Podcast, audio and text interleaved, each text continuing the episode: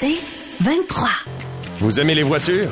Vous êtes intéressé par l'industrie automobile, la transition électrique? Vous voulez être au courant des nouvelles tendances sur le marché? Voici Ça tient la route avec Benoît Charrette et Alain McKenna.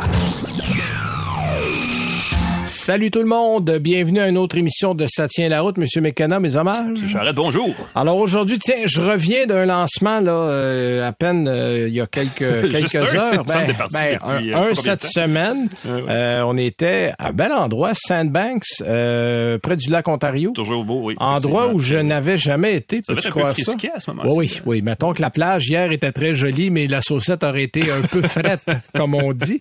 Euh, mais non, c'était Prince Edward County. Mm-hmm. Euh, c'est la région de l'Ontario. En fait, c'est Kia Canada qui lançait le nouveau Kia Seltos. 2024. Bon, euh, écoutez, c'est pas une révolution. Ça va avec mon essai routier. Je vais vous en parler tantôt parce qu'il n'y avait pas vraiment d'embargo parce que les Américains l'enseignaient avant nous autres. Donc, les informations étaient déjà disponibles sur. Mm-hmm. le net. Euh, tu vas nous parler de quoi, toi, en essai routier? Ben écoute, j'ai essayé il y a quelques semaines le Volvo XC40. Là, j'ai la version purement électrique, le XC40 Recharge. Qui, Ah, oui. euh, et je fais un parallèle parce qu'on en a déjà un petit peu parlé de ce véhicule-là, mais euh, avec le Polestar 2, parce qu'il y a bien des gens qui voulaient le Polestar 2. C'est la même base. Et pour à peu près le même prix et Ouais. un format un peu plus camion, VUS. Ben, a moi, je quelque l'ai chose eu l'hiver dans notre essai qu'on avait fait dans l'annuel de l'automobile 2023. L'an Oui. dernier, on avait fait un grand test d'hiver avec 21 véhicules électriques. Bon, moi, j'avais un XC40 Recharge. Donc, j'ai essayé ça par Mm-hmm. une journée de moins 16 en février. Euh, on pourra comparer nos notes parce que moi, je l'ai eu quand il faisait froid. Et euh, évidemment, c'est pas tout à fait les mêmes Ben, choses. écoute, nous sommes passés la mi-mai, mais il y a neigé dans la semaine. je Oui, l'ai essayé. En fait, le mois de mai, c'est souvent la semaine où on a tout. Ah, Il fait de beau à euh, moins beau à gelé. quatre saisons en quatre Les jours, quatre ouais. saisons en quatre jours. Bon, parfait. Euh, ah, début de l'émission. Nos manchettes, on va avoir une petite chronique écolo auto. Je l'annonce tantôt. On va parler de Toyota. Je vous annonce ça. Ça va être dans l'émission aussi. Mm-hmm. Et euh, petite manchette de la semaine. Qu'est-ce que tu as au menu, toi? Ben écoute, j'ai un petit, euh, je fais un clin d'œil aux amateurs de van life euh, cette semaine. Oui. Mercedes-Benz a présenté une nouvelle plateforme de fourgons électriques qui pourrait intéresser les gens qui rêvent d'un jour posséder leur propre petit véhicule récréatif. Bon, évidemment, on en a parlé un peu depuis trois ans. La vague de popularité du camping motorisé ne semble pas vouloir se calmer. Non, je pense qu'avec la pandémie, ça a même augmenté. Exactement. Et la présentation là, par Mercedes-Benz, plutôt cette semaine, en fait, de la prochaine génération de sa gamme de véhicules électriques pourrait titiller la corde sensible des amateurs de ce qu'on appelle la fameuse van life. Euh, ça comprend un nouveau fourgon de format intermédiaire qui semble tout indiqué pour devenir un futur véhicule récréatif tout électrique. Mercedes-Benz. Là, on euh, parle pas d'un sprinter, là. on parle de quelque chose d'un peu plus petit. Euh, Mercedes-Benz n'a pas donné le nom officiel du véhicule en question, mais Ah. il a indiqué que ce serait produit à partir d'une nouvelle plateforme électrique modulaire. Hein, ça, c'est des, ça, faut prendre des notes. C'est l'expression qui va être utilisée à tous les coups. Oui. Plateforme électrique modulaire. En fait, Euh, tout le monde va avoir ça. pas compliqué, là. Exactement. Oui. Qui serait, euh, dans le cas de Mercedes, donc plus, un peu plus compact que le Métris, qui est un véhicule fourgon commercial. Oui, qu'on a ici, même si les gens, des fois, oublient qu'il existe, parce qu'il y, en a... Ben, en, fait, en fait, je pense même qu'il est parti d'ici, mais écoute, ça a été... Ça- les ça a ventes ont été... des années Oh oui, ça- les ventes ont été très discrètes. OK, donc ça va être... OK, fait que ça sera pas un gros format. Il y a aussi le Sprinter, évidemment, qu'on connaît, qui est plus gros Oui. aussi, plus axé sur le marché commercial. Euh, la nouvelle plateforme en question s'appelle tout simplement van.ea. Ça, OK. euh, allez chercher pourquoi, je ne sais pas. Elle est composée de trois sections, trois modules, si on veut, qui permettent d'ajuster la longueur euh, selon le véhicule désiré. Le premier module, à l'avant, englobe la plupart des composants mécaniques, y compris évidemment le moteur électrique. Euh, le module central, c'est celui où on stocke les batteries. Donc, évidemment, il s'allonge et il se raccourcit selon la quantité de batterie qu'on veut installer sur le véhicule. Et le troisième module, à l'arrière, c'est où on trouve les roues, évidemment. Et dans le cas d'un véhicule qui serait à quatre motrices, il y aurait aussi un deuxième moteur. Ça, c'est le point de vue technique. Euh, à tous ceux qui rêvent d'un Westphalia tout électrique là, et qui ont les moyens de leur ambition, donc euh, ce véhicule-là pourrait... euh, et c'est là où ça devient intéressant parce que... J'aime bien le terme, le moyen de ses ambitions, parce que tu vas nous annoncer le prix. Ben déjà, juste là, en ce moment, si on veut faire modifier un panel Mercedes, on, le sentait que ça coûte cher. Il n'y a, Oui. pas de- il y a pas de prix, évidemment. OK. Euh, mais ce que Mercedes dit, c'est qu'on cible vraiment avec ce véhicule-là les consommateurs, les familles qui comptent plusieurs membres, donc qui ont de nombreux enfants, les amateurs de camping et, oui, les gens qui rêvent d'un véhicule récréatif, récréatif tout électrique éventuellement. Euh, on n'a pas donné de prix, mais c'est du Mercedes, c'est pas exactement euh, Ouais. du bas de gamme. Tu sais, un sprinter équipé, dans le sens du monde, c'est 120 000. Exactement. Fait que, euh, on va peut-être être un petit peu en dessous, mais euh, attendez-vous pas à payer 30 000 pour ça. là. c'est clair que non. Euh, et si ce véhicule vous intéresse, de toute façon, vous allez avoir le temps de mettre des sous de côté parce que les premiers véhicules qui vont être mis sur la route à partir de cette plateforme-là, nouvelle plateforme, euh, va, vont arriver au Canada quelque part, soit à la fin 2025 ou quelque part en 2026. Donc, il y a OK. encore deux ans vous avez pour y le temps de vous mettre un peu d'argent de côté. Mais ce qui est intéressant, c'est qu'on a vraiment parlé du euh, phénomène de van life Ouais. avec une plateforme électrique. Donc, il y a En fait, je trouve ça intéressant qu'on table là-dessus spécifiquement parce que, bon, il y a des préparateurs. Tu sais, on, on connaît les, euh, les euh, nos amis de chez euh, évidemment, les gens de Safari Condo, effectivement, à Québec. Mhm. les gens de New West, qui est en fait qui est le voisin, littéralement, sont plus, un à côté ben oui. de l'autre. Puis il y a des préparateurs comme ça, mais on part de véhicules, des fourgons, des véhicules commerciaux, alors que là, on va à l'interne tout préparer, puis on va le vendre tel quel. Euh, ben, je sais pas si on va le préparer parce que Ben, ça n'a pas été défini. ouais. On parlait seulement de la plateforme, mais il suffit que quelqu'un le fasse et, ça, et le Ouais, véhicule va être prêt pour ça. Donc, ça va être, ça Ah, va être ça, à suivre. pour que quelqu'un le fasse, euh, faites-vous-en pas, il va y avoir une file à la porte. Ça, je suis pas inquiète pour ça, parce Exactement. que les gens qui font ça, c'est une, une assez bonne job. C'est assez payant. Exactement. OK, Euh, autre sujet, et on s'en va complètement ailleurs. Ben, J'allais dire, on parle beaucoup de voitures et d'électrique, tout ça. Là, on va parler de robots humanoïdes. hein, pourquoi pas? Ben, c'est euh, c'est dans l'air du temps. L'avenir est à nos, euh, est à nos portes. Euh, c'est Tesla, en fait, qui a présenté une vidéo de son Tesla Bot. En fait, j'arrive pas à figurer si c'est le Tesla Bot ou le Tesla Optimus, parce que les deux noms étaient euh, circulent sur les réseaux sociaux. Mais plutôt cette semaine, Tesla a publié une vidéo qui met en vedette une poignée de ces fameux robots humanoïdes.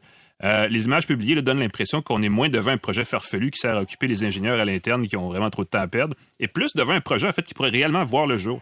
Euh, le PDG de Tesla, Elon Musk, hein, qu'on connaît bien, a déjà expliqué qu'il voyait des robots de forme humaine comme ceux-là être rapidement adoptés dans plusieurs industries pour combler le manque de travailleurs humains. Ça, c'est quand même assez gros. Euh, il faut dire que des robots sont utilisés, ben là, j'invente rien, depuis des années euh, pour effectuer certaines tâches répétitives dans des environnements comme des entrepôts, des usines d'assemblage et ainsi de suite. Oui, ils Euh, n'ont juste pas un aspect humain, mais ils font un job pareil. on Exactement. Ils ont souvent des tâches très spécialisées. Ouais. Euh, un robot un peu plus polyvalent, qui aurait une forme un peu plus humanoïde, pour effectuer évidemment plusieurs tâches à la fois. Euh, et on comprendrait l'attrait de ce genre d'appareil-là pour Ben, les entreprises manufacturières Ford avait présenté il y a à peu près trois ans, je pense que c'est juste avant la pandémie. Euh, bon, c'était pas des robots humanoïdes, là, mais bon, il y avait comme deux pattes, il y avait deux Ouais. bras.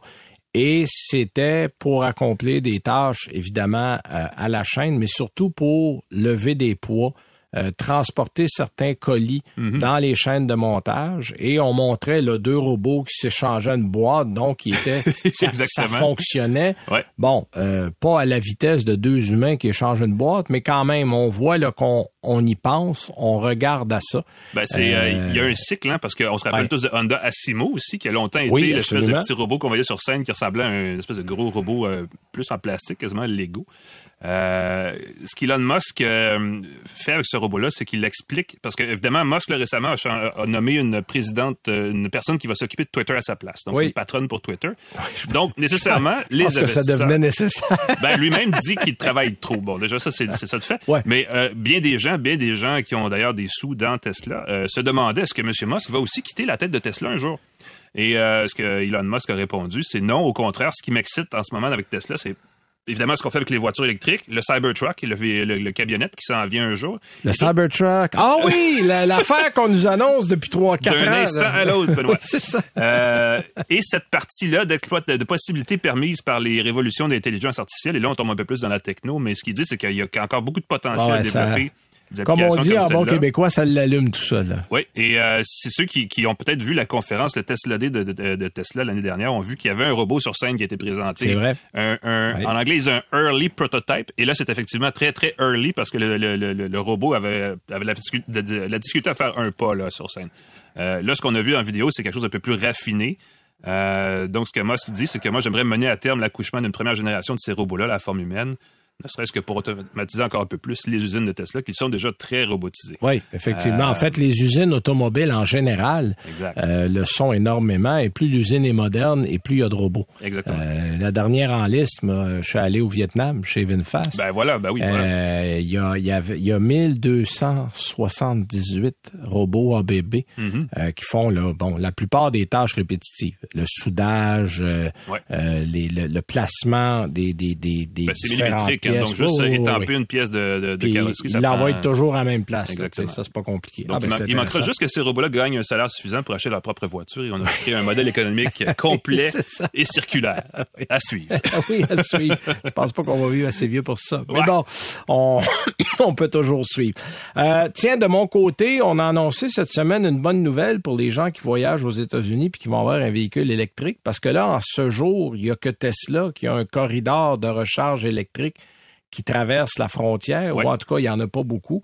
Là, on a annoncé que l'État du Michigan et le gouvernement canadien ont conclu une entente pour un corridor de recharge qui va relier la ville de Kalamazoo au Michigan. On va toujours là. Euh, ben oui, tout le monde va. En fait, disons que si vous allez à Détroit, continuez un peu, vous allez arriver à Kalamazoo. Mhm. euh, ça va relier à la ville de euh, Québec. en passant par Toronto et Montréal. Donc, on va retrouver des bornes de recharge à peu près aux 80 km. Là. Bon, il peut y avoir 74 d'un bord puis 91, là, mais on dit qu'à tous les 80 kilomètres. Euh, un peu à la manière, moi j'arrive de l'Ontario, je suis allé euh, en Ontario avec une Tesla que j'ai empruntée parce qu'il faut les essayer, ces autos-là, des fois. Et euh, tous les on-route du côté de la 401, mm-hmm. il y a des bornes de recharge. Alors ça, ça va être un peu dans ce genre-là. En fait, c'est le ministère des Transports, le ministre du Transport fédéral, Omar Al-Gabra, et le secrétaire américain au transport, Pete Buttigieg, euh, qui ont euh, conclu cette entente-là. C'est un premier corridor entre le Canada et les États-Unis euh, où les deux gouvernements sont impliqués, parce que Tesla en a un, mais Tesla, lui, a fait le corridor, puis il n'y avait pas vraiment d'entente, il l'a fait de lui-même. Évidemment, avec le nombre grandissant de véhicules électriques et de propriétaires de véhicules électriques, il va falloir penser à faire des corridors comme ça un petit peu plus souvent si on veut encourager l'achat et le développement de ces de ces véhicules-là. Donc, euh, c'est intéressant à constater. Euh, autre nouvelle, et là, tu en as entendu parler comme moi, euh, du côté de Stellantis, on est en train de... Comment dirais-je? On joue d'un instrument. Oui, on joue du violon au gouvernement. Exactement. ben, écoute, puis, je faisais le tour cette semaine. Euh, Stellantis, en ce moment, ils ont des travailleurs d'une usine italienne d'Alfa Romeo à Pomigliano qui ont dénoncé les piètres conditions de travail. On dit comme on manque de l'essentiel. Il n'y a pas assez de chauffage, les toilettes sont insalubres, l'usine est sale. Euh, les travailleurs ont fait littéralement euh, du piquetage et menacent de fermer l'usine si on n'améliore pas les conditions de travail. De l'autre côté, le 26 avril dernier, Stellantis a offert des rachats à des groupes de col blanc d'employés syndiqués aux États-Unis. On veut réduire le nombre d'emplois de 3500 pour arriver à faire face au coût euh, de la transformation des véhicules électriques. On a aussi de l'autre côté, bon, ben là, l'usine qui est du côté de Windsor, parce que là, pour ceux qui n'ont pas suivi l'histoire, le gouvernement euh, canadien mhm. avait donné 500 millions en subvention. Le gouvernement ontarien a lui aussi donné 500 millions en subvention. On est à 1 milliard. On s'entend que c'est un moment assez confortable. Sauf que là est arrivée la fameuse loi aux États-Unis. Euh, Inflation Reduction Act. Merci. Ah, exactement. Exact. Et, l'aide à l'industrie. Et l'aide à l'industrie pour les quoi 19 prochaines années. Et là, bon, la, guerre de la surenchère a décollé. Puis là, on annonce, et puis ça fait pas longtemps, là, Volkswagen, quelques semaines à mhm. peine, où on va aller jusqu'à 13 milliards en subvention. Il y a quelqu'un chez, probablement chez Stellantis qui a dit, hey, on s'est-tu fait avoir? on s'est fait rouler. fait que là, en fait, ce qu'on veut, c'est plus d'argent. Exactement. Mais là, t'as d'un côté le gouvernement qui dit, ben là, c'est parce qu'écoute, là, on pouvait pas prévoir, nous autres, qu'il allait avoir une guerre de surenchère et le prix à payer maintenant pour avoir quelqu'un chez vous a considérablement augmenté. D'autre part, il y a des associations de citoyens qui disent là, écoutez, là, c'est des emplois subventionnés, on veut bien, là, mais on a l'air à aider l'aide sociale. Les compagnies sont pas pauvres, on s'entend, ces compagnies-là font des profits. Fait que là, qu'est-ce qui va arriver avec tout ça? Ça, c'est la bonne question. Euh, évidemment, on dit du côté gouvernement qu'on est, on est à négocier, on est à voir. C'est parce que ça fait un an que le chantier est commencé, là, puis euh, il n'y a pas juste trois poteaux de plantés. Les infrastructures sont déjà en place. Bon, évidemment, c'est pas fini, mais ça doit ouvrir l'année prochaine. Fait que, on doit être à peu près à moitié chemin. Là. Euh, fait que quoi, on va-tu se revirer de bord? S'ils sont trop pauvres, pour demander de l'argent, puis sont assez riches pour laisser un chantier d'une coupe de millions sur place. En tout cas, bref, ça a fait beaucoup jaser ça cette semaine. Et euh, on va voir. Évidemment, les gens de Windsor en Ontario sont assez nerveux parce qu'il y avait un minimum de 2500 emplois garantis avec cette usine-là et tous les emplois indirects qui vont s'ajouter à tout ça. Donc, ça va se régler avec un chèque quelque part. Ça va, ça va se régler avec un chèque. Mm, là, mm. à quel point est-ce qu'on joue du violon, puis à quel point est-ce qu'on est sérieux? Ben, je rester en place. Je pense que dans une couple de semaines, on va on va connaître la teneur de tout ben, ça. éventuellement, ça prendra une stratégie euh, d'investissement du gouvernement unifiée, comme on l'a fait dans ben d'autres secteurs. le jeu vidéo au Québec, c'est un bel exemple où on a une stratégie de crédit d'impôt fixe pour tous les, toutes les entreprises. C'est ce qui devrait arriver parce que là, ça va être la loi de la jungle. Sinon, c'est ça. Ça, va toujours euh, augmenter d'une fois à l'autre. Exact. Puis mm-hmm. ça n'aura plus de bon sens. le gouvernement canadien, euh, même dans toute sa bonne volonté, n'a pas les moyens du gouvernement américain. on peut pas jouer le même jeu. C'est clair. on peut-être faire une fois, deux, puis après ça, on va vider les coffres de l'État. Il en restera plus. Là, Alors, euh, voilà. Donc, on va à la pause et on vous revient avec la suite. Exact. Salut.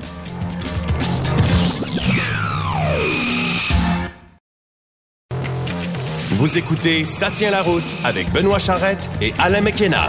Tiens, Alain, je voulais revenir cette semaine et sans faire, je voulais pas en faire une petite nouvelle parce qu'il y a, y a comme trop d'affaires à dire là-dessus et euh, je voulais prendre un bloc pour en parler. Écoute, c'est le New York Times cette semaine qui a publié une étude euh, qui, en fait, le titre, je, le traduis là, parce que c'est en anglais, mais si la batterie est la clé du secret des véhicules électriques, la Chine l'a trouvé. Euh, et ça se veut, en fait, l'ampleur de la domination chinoise dans le domaine de l'exploitation minière, de la production, de la recherche mm-hmm. pour les batteries. Euh, Évidemment, on s'en doutait parce que la Chine a commencé bien avant tout le monde euh, le virage électrique. Euh, je te dirais par obligation surtout, parce que la Chine est tellement polluée qu'à un moment donné, on n'a comme pas eu le choix. Sauf que la Chine n'est pas un pays démocratique. Et la méthode qu'on utilise souvent pour aller chercher les ressources est à la fois beaucoup plus efficace qu'on peut le faire dans les pays démocratiques, mais Disons qu'il n'y a pas de très longue discussion. Euh, il y a eu un reportage que j'avais vu il y a, c'est l'année passée ou l'année d'avant, à 60 Minutes, mm-hmm. qui montrait, on arrivait en Éthiopie. On sait, l'Éthiopie, là, c'est pauvre, l'Éthiopie. Il montrait le réseau ferroviaire d'il y a 100 ans, à l'époque de la Grande-Bretagne, avant qu'il quitte. Mhm. Ce réseau ferroviaire-là existe toujours, là, mais, mais écoute, là, ça roule 25-30 km heure parce que les rails menacent de tomber à peu près tous les jours. Les wagons tiennent à peine. Puis là, zoom, focus, gare en neuve, nouveau réseau de train, euh, des, wagons, des, beaux wagons. Et là, on dit, bon, euh, Chine, c'est la Chine qui a payé pour tout ça, puis c'est un mhm. réseau qui traverse pas tout le pays, mais qui va, je pense, c'est de Addis Abeba, en tout cas deux, deux des grandes villes et tout ça payé par la Chine. Oui. En contrepartie, on a à peu près vidé l'Éthiopie de ses ressources naturelles et ils montrent les sites où on va faire des, excavations, tout ça. on le sent en plan quand on part. Donc, et on peut répéter le même scénario pour plusieurs pays d'Afrique. Souvent, c'est soit des guérillas, des juntes militaires ou des dictateurs qui sont là. On donne, euh, bon, il montrait des exemples d'un autre pays où on avait refait des écoles. Euh, mm-hmm. on fournissait des Land Rover à la police. tout le monde se promène dans une Mercedes de 50 ans. Pouf, tout d'un coup. Euh, on refait des bouts de, des bouts de route. tu roules à un moment donné, dis bon, voici, et tout d'un coup, tu arrives, il n'y a plus de route, c'est de la terre, des trous. Ah non, tu viens de changer de pays et la Chine n'est pas encore venue faire le ménage dans le pays ici. Fait que tu vois un peu, c'est l'approche qu'on a. Euh, la stratégie de la Chine en développement économique pour l'Afrique est documentée. Ils ont vraiment ah ciblé ce, continent-là pour croître. Parce qu'ils ont une stratégie, et ça aussi c'est public, c'est ce qu'ils appellent le fabriquer en Chine 2025. Euh, la Chine a une stratégie euh, axée sur plein de domaines, dont le transport aussi, pour devenir la première puissance mondiale d'ici 2040. Euh, et on dit 2025 parce que c'est à ce moment-là où on veut euh, approcher un peu l'équivalent du PIB de ce que les, États-Unis produisent chaque année. Et on est présentement pas exactement en avance, mais euh, le plan explique bien des choses. on entend beaucoup parler de la Chine pour plein de raisons depuis plusieurs semaines au Canada et ailleurs dans le monde. Et c'est exactement ça qui se passe. Il y a plusieurs segments de ce plan-là qui se produisent dans l'extraction de ressources minières entre autres en Afrique. Puis on expliquait ce phénomène-là, en fait, pour expliquer que euh, si vous pensez que le monde peut fabriquer une batterie de voiture électrique sans la Chine, euh, j'ai des petites nouvelles pour vous autres. Pour le moment, ça se peut pas.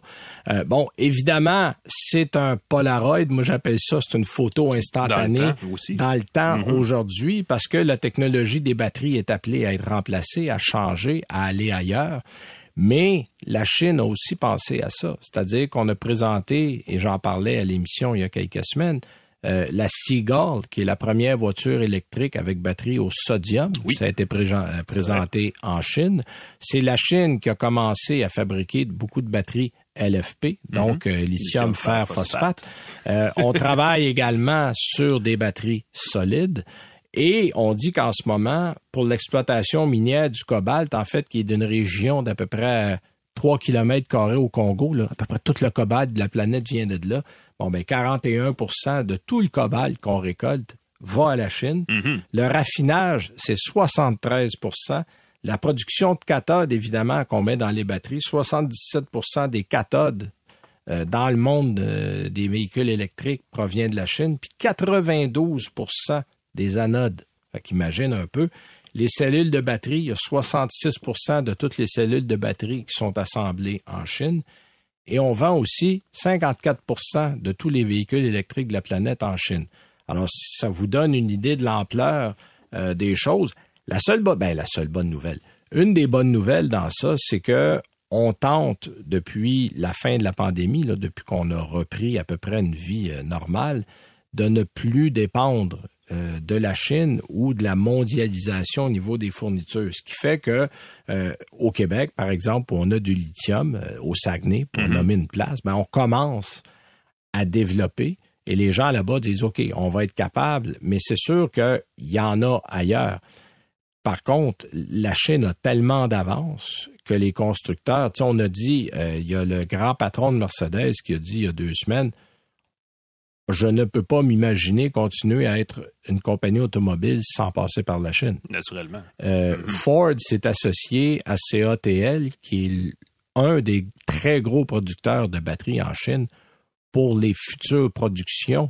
Alors, on le voit, euh, ils ont tellement pris d'avance que d'une façon ou d'une autre, euh, les gens qui veulent, dans l'immédiat, produire devront Mhm. faire affaire avec ces gens-là. Ce qu'il faut voir, c'est est-ce qu'on va être capable, dans le futur, de travailler sans eux? Parce qu'ils n'ont pas juste la mainmise ici, ils ont la mainmise sur l'Asie du Pacifique, ils ont Ouais. la mainmise sur l'Europe, ils ont la mainmise sur l'Australie, euh, ils ont la mainmise sur beaucoup de places. Ben, le marché nord- nord-américain reste euh, étanche aux, aux véhicules chinois, disons ça comme ça. Les autos chinoises sur les routes, si on n'en voit pas. non, en, en fait, Il y a on une en a qui de viennent de Chine. BYD, on l'a vu à Montréal. Ouais, il y a, euh, tu sais, c'est sûr que si vous achetez une Buick Envision, Ah oui, c'est fabriqué en Chine, là-bas. mais Mhm. c'est un véhicule nord-américain fabriqué là-bas. Mais ici, les compagnies chinoises sont déjà installées en Europe, euh, assez bien à part de Il y ça. en a quelques-unes, oui. Euh, ils sont débarqués récemment du côté de l'Australie. Euh, Il y en a un peu au Japon, mais euh, Japon et la Chine, c'est comme l'huile puis l'eau. Hein? Ça, ça se mélange assez mal, ça, ces deux-là. Mais il y en a quand même un petit peu. Mais on a des ambitions de venir de ce côté-ci. Euh, c'est que jusqu'à maintenant, la qualité des produits ne répondait même pas aux normes nord-américaines. On avait pris, moi je me rappelle d'avoir vu euh, des produits euh, Sunwind Ça, oui. qui produisait une espèce de petit VUS. On avait vu ça à Détroit une année. Oui. Puis il y a une dizaine d'années, même, déjà un peu Il avait fait un crash test avec ça, mon vieux. C'était une galette boîte de savon. mouchoirs qui Je pense s'écrasait. que l'arrière avait été s'écraser dans le mur tellement que c'était pas bon. C'était épouvantable. Mm-hmm. Donc, c'est sûr qu'on devra resserrer les normes, mais euh, les produits se sont très largement améliorés. exact. Mais il y a quand même euh, un petit peu d'espoir et même peut-être un- un- un- une occasion pour les entreprises québécoises ou pour les secteurs québécois de technologie plus avancés parce que, euh, entre autres choses, l'opposition Chine-États-Unis, on n'a pas besoin de l'expliquer. Il y a vraiment une, une de plus en plus évidente au niveau économique. Euh, dans une partie de la stratégie américaine, c'est de rapatrier la production de composants électroniques et les fameuses micropuces, là, les fameux processeurs qui étaient euh, d'ailleurs en rupture de stock depuis deux ans. Et une partie de l'investissement dans des nouvelles usines a commencé, euh, notamment au Texas, là, où, les, euh, où le, cadre législatif est plus, est plus relax pour les entreprises qui font de la technologie. Et récemment, IBM a réinvesti dans ces usines ici à Bromont. OK? pour justement faire une, un des composants critiques des En fait, microprocesseurs. ça, c'est l'ancienne usine de Hyundai. Ils sont dans le même coin. Le, parc ouais, industriel de Bromont a, les, les, ouais, exactement, les usines d'IBM. Et donc, donc il y, a, cette partie-là aussi. On parle beaucoup des batteries parce qu'on voit, les ressources naturelles du Québec là, être euh, être mises en valeur dans ce contexte-là. Mais du côté aussi de la fabrication de composants de haute technologie, il y a aussi ça qui peut, euh, qui peut être bénéficiant ou qui peut être bénéfique pour le Québec, en fait. Euh, et toute la question, effectivement, de la, de la- de la polarisation de ces... euh, Parce qu'on parle de continents, de marchés continentaux. En Amérique du Nord, c'est un marché qui veut de plus en plus avoir ses chaînes d'approvisionnement ici. Ben c'est ça. On- en fait, on veut dépendre de fournisseurs fiables. C'est une des raisons pourquoi euh, Justin Trudeau est en Corée du Sud. là. La Corée du. Sud est un fournisseur fiable. Euh, les Samsung, les LG de ce monde sont là-bas. C'est Mhm. deux très grands fournisseurs en électrique. Et le Canada veut jouer un rôle dans tout ça. Donc, euh, Il y a beaucoup de liens à faire, effectivement. Puis, euh, tu sais, on en parlait, on a déjà parlé parce qu'on a déjà parlé de Vin- VinFast, mais le Vietnam est, est l'espèce de producteur asiatique en dehors de la Chine qui devient de plus en plus intéressant pour les, les, les compagnies nord-américaines et peut-être aussi européennes. Je suis moins au courant par rapport à l'Europe, mais parce que ça devient un fournisseur bon marché de pièces dans le secteur automobile, entre autres. Euh, mais ailleurs aussi dans l'électronique, qui peut ne pas, qui, tu sais, qui est un peu moins, un peu moins toxique que la Chine, disons-le comme ben ça. oui, puis il y a Taïwan. euh, Puis il y a Taïwan qui est toujours un peu un euh, à risque, là, parce que ben, la Chine a son œil sur Taïwan aussi. Il ça, est à risque, là. mais je sais que le plus grand producteur de puces est de Taïwan. Mhm. Et là, on est en train de construire une usine aux États-Unis. Euh, évidemment, ça, ça l'emmerde sérieusement la Chine, qui continue de clamer au effort que Taïwan y appartient. On n'a pas fini de rebondir sur on n'est pas dans la politique. Mhm. on est dans l'automobile, mais ça a des répercussions. En fait, ce qu'on veut faire dans les prochaines années, c'est qu'on veut s'assurer d'avoir des fournisseurs fiables.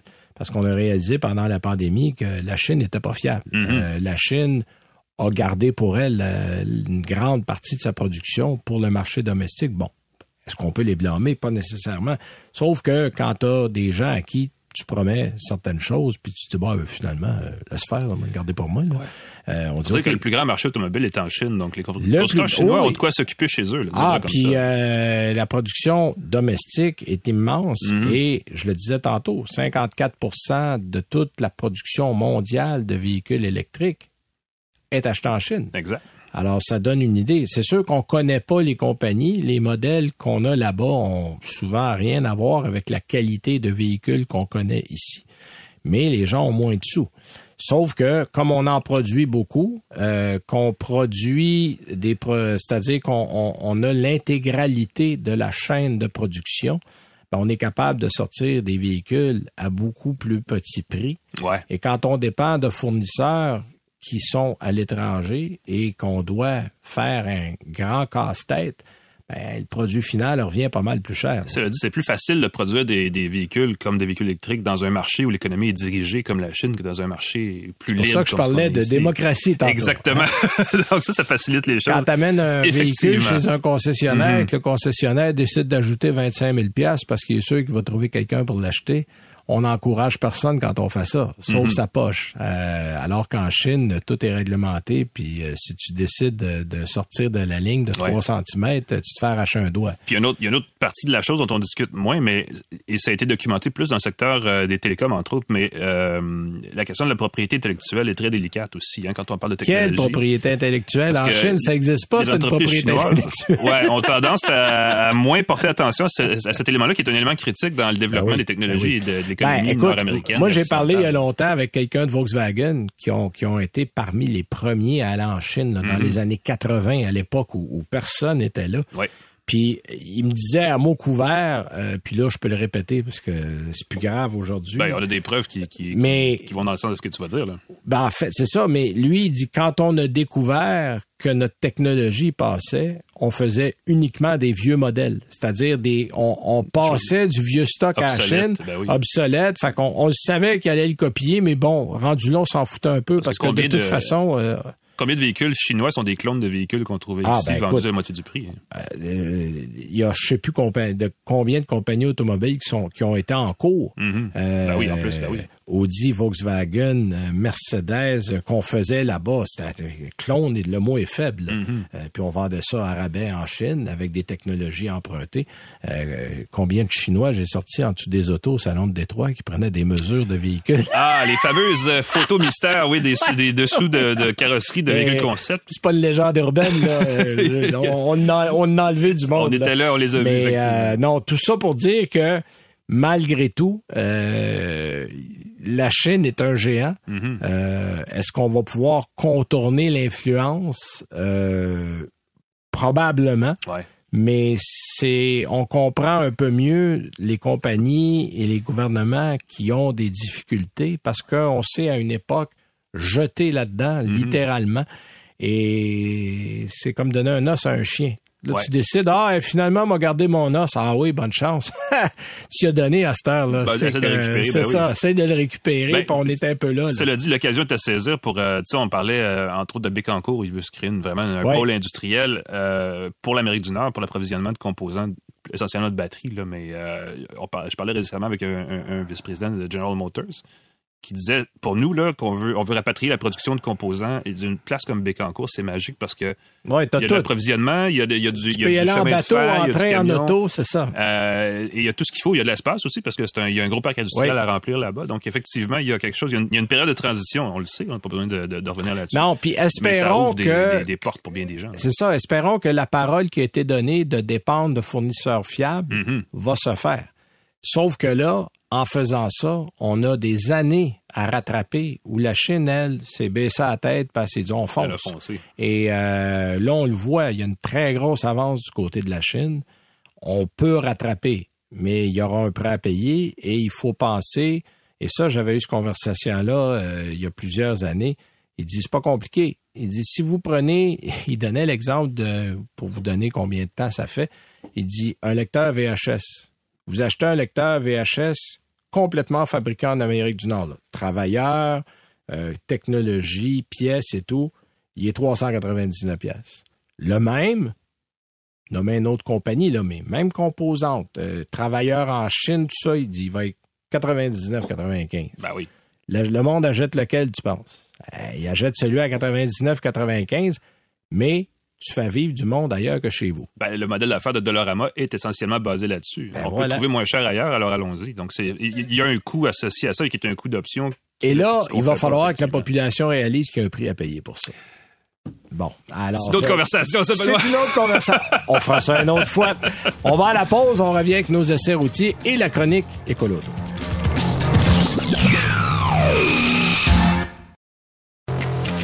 Vous écoutez Ça tient la route avec Benoît Charrette et Alain McKenna. Dernier bloc de l'émission. Tiens, avant de passer à notre chronique écolo auto pour nous écouter chaque semaine, vous allez sur le site du 98.5 FM dans la section balado. Vous allez à Ça tient la route. Et Tasse de Tech qui est là Ah, aussi merci. en passant. Voilà, Une tasse voilà. de tech est là aussi. Alain fait sa tasse de tech à chaque, à chaque semaine. Vous pouvez aller aussi euh, plateforme, vos plateformes euh, préférées Partout. de, de on est là Apple Podcast, également. Google Podcast, Spotify. Abonnez-vous. de... C'est la façon la plus simple. Ouais. Et aussi annuelauto.ca. Euh, on met une, on fait une mise à jour chaque semaine des émissions. Voilà. Chronique écolo auto cette semaine. Un sujet intéressant. D'ailleurs, je vais le mettre en ligne demain sur ma page Facebook. Vous pourrez aller le voir aussi sur annuelauto.ca. Euh, c'est Toyota. En fait, le géant Toyota croit encore à la propulsion électrique, mais l'hybridation avant le tout électrique. On a comme une phase de transition. Bon, euh, qui y croit, je suis déjà impressionné parce que Toyota est probablement la compagnie la moins convaincante euh, de l'industrie automobile. Écoute, moi, je, je- redonne l'exemple de la BZ4X quand on est allé au lancement. T'es allé aussi, Alain? Oui, on est ensemble. Euh, Est-ce que tu as déjà vu quelqu'un Ne pas vouloir moins présenter son impressionné que véhicule, ça? ben Écoute, c'était tellement drôle. Évidemment, on, on a on visait beaucoup plus loin chez Toyota. On visait 2040, 2050 et là l'industrie semble virer sur 2035 et c'était comme trop vite pour Toyota. Ben, Sauf que quand on a vu que, bon, OK, tout le monde a l'air d'y aller, faudrait bien y aller. Hein? puis, puis on y va. Mais euh, on pense qu'il n'y a pas encore assez d'infrastructures. Euh, on pense que les, les, toutes les compagnies minières, tout ça, sont vont rattraper, mais sont pas prêtes. Alors, on semble vouloir dire, oui, oui, on va y aller, là, mais nous autres, on regarde ça dans dix ans. Sauf que ça revient toujours à l'œuf ou la poule. Il faut qu'il y en ait ben, un qui parte pour que l'autre suive. Il y a un changement, il faut le provoquer ou il faut en subir les ben, conséquences. C'est ça. Fait que là, tout le monde attend que le premier décolle. Si personne décolle, il se passera rien. Mm-hmm. Fait que là, à un moment donné, le gouvernement a mis des réglementations puis ils ont forcé tout le monde à décoller parce que l'industrie serait au même point qu'en 2014 si on n'avait rien fait. Mm-hmm. Alors, ça va être à lire. C'est euh, nos amis des Auto qui ont écrit ça. Ça sera demain sur le site. Euh, de ton côté, parle-moi de ton XC40. Oui, ben on parle beaucoup hein, de la marque Polestar. Euh, en fait, parce que Polestar et Volvo font partie ensemble du groupe euh, Geely. Et on oublie un peu que Volvo offre quand même et, probablement plus de variantes électriques dans son catalogue que le fait Polestar, parce que Polestar, essentiellement, c'est la Polestar 2, on se comprend. Exact. et, et en plus, bon, évidemment, Polestar a connu sa part de problèmes de logistique au fil des deux dernières années, comme tout le monde dans l'industrie. Oui. Euh, ce qui fait que euh, pour ceux qui cherchent une voiture euh, un petit peu plus que l'entrée de gamme, chose de vaguement luxueux, il y a pire à faire dans la vie que de comparer la Polestar 2 au XC40 Recharge de Volvo, parce que les deux véhicules se ressemblent beaucoup. Mais le XC40, c'est un petit VUS de format à peu près compact, qui partage évidemment beaucoup de similitudes et de composants mécaniques avec la 2. À commencer par un prix de détail qui se ressemble. Euh, à 62 000 le XC40 électrique, évidemment, a assez de puissance et d'autonomie, mais surtout, il y a une différence d'à peu près 3 000 avec le Polestar 2, qui est une berline plus familiale, à quatre roues motrices. Euh, parce qu'il y a une version de roues motrices, et là, c'est un peu, ça doit un peu moins cher. Mais si on cherche quelque chose de quatre roues motrices, qui est comme très prisé, n'est-ce pas, en Amérique du Nord et au Canada et au Québec, ben, c'est une belle comparaison à faire. Euh, l'XC40, évidemment, a un format plus vertical, étant donné que c'est un VUS, la Polestar 2 plus la forme de berline familiale. Donc là, c'est une question de goût.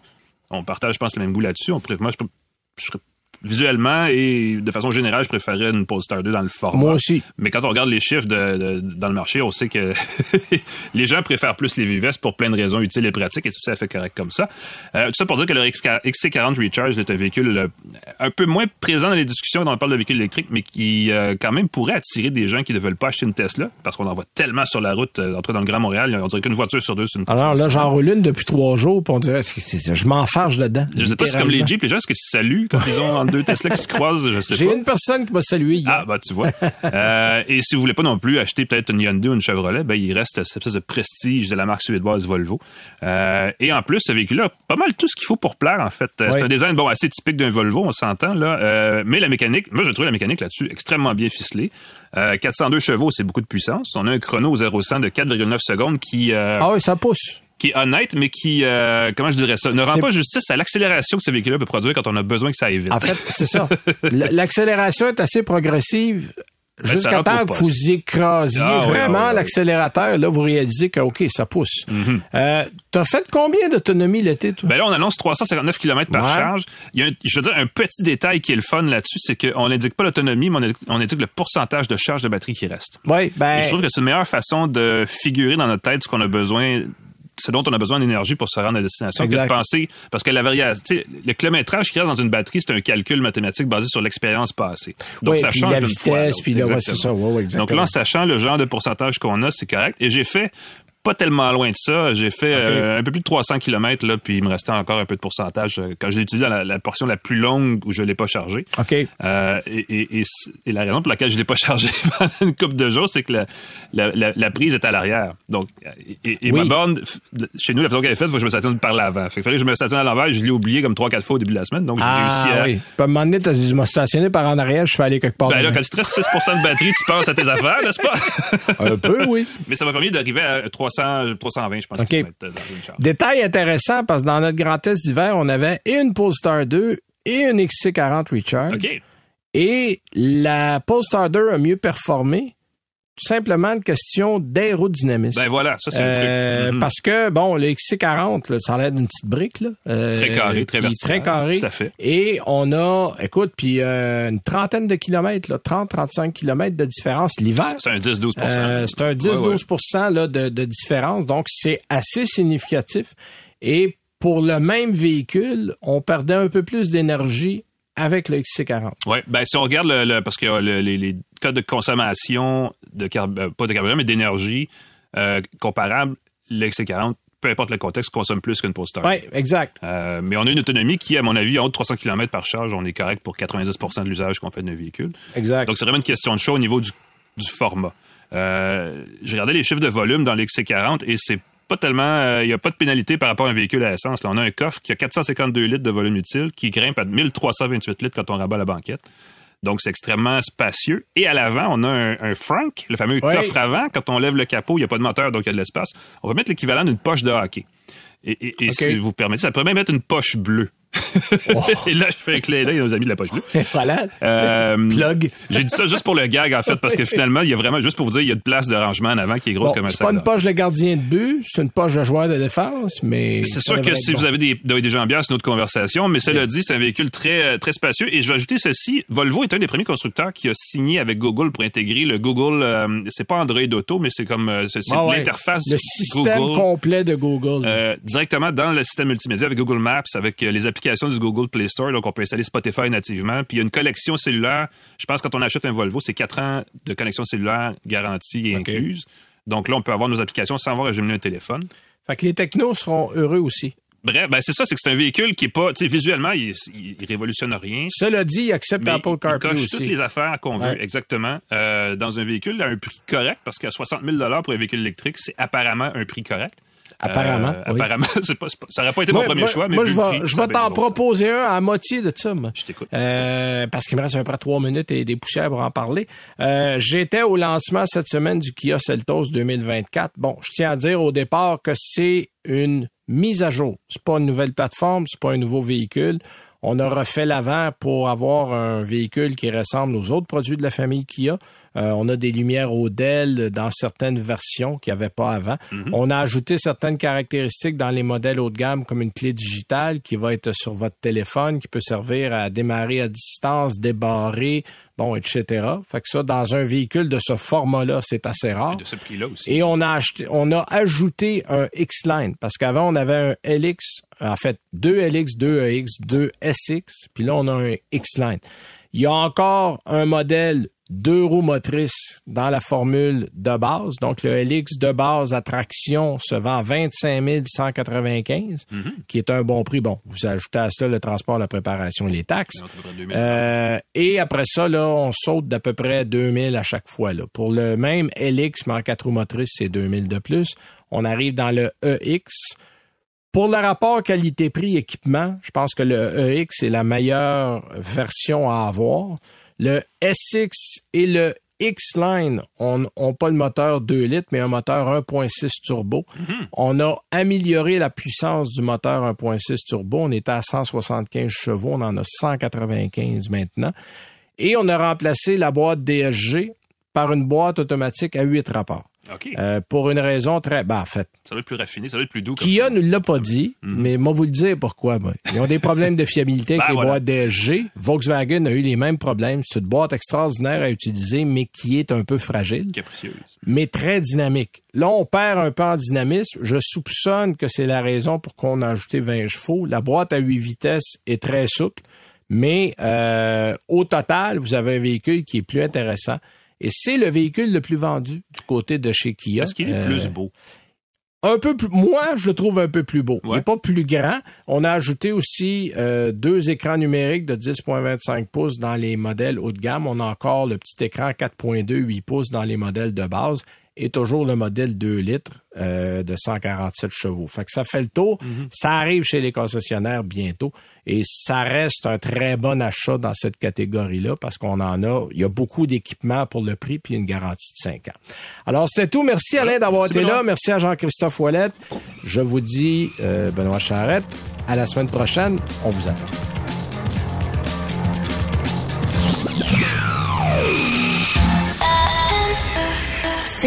23.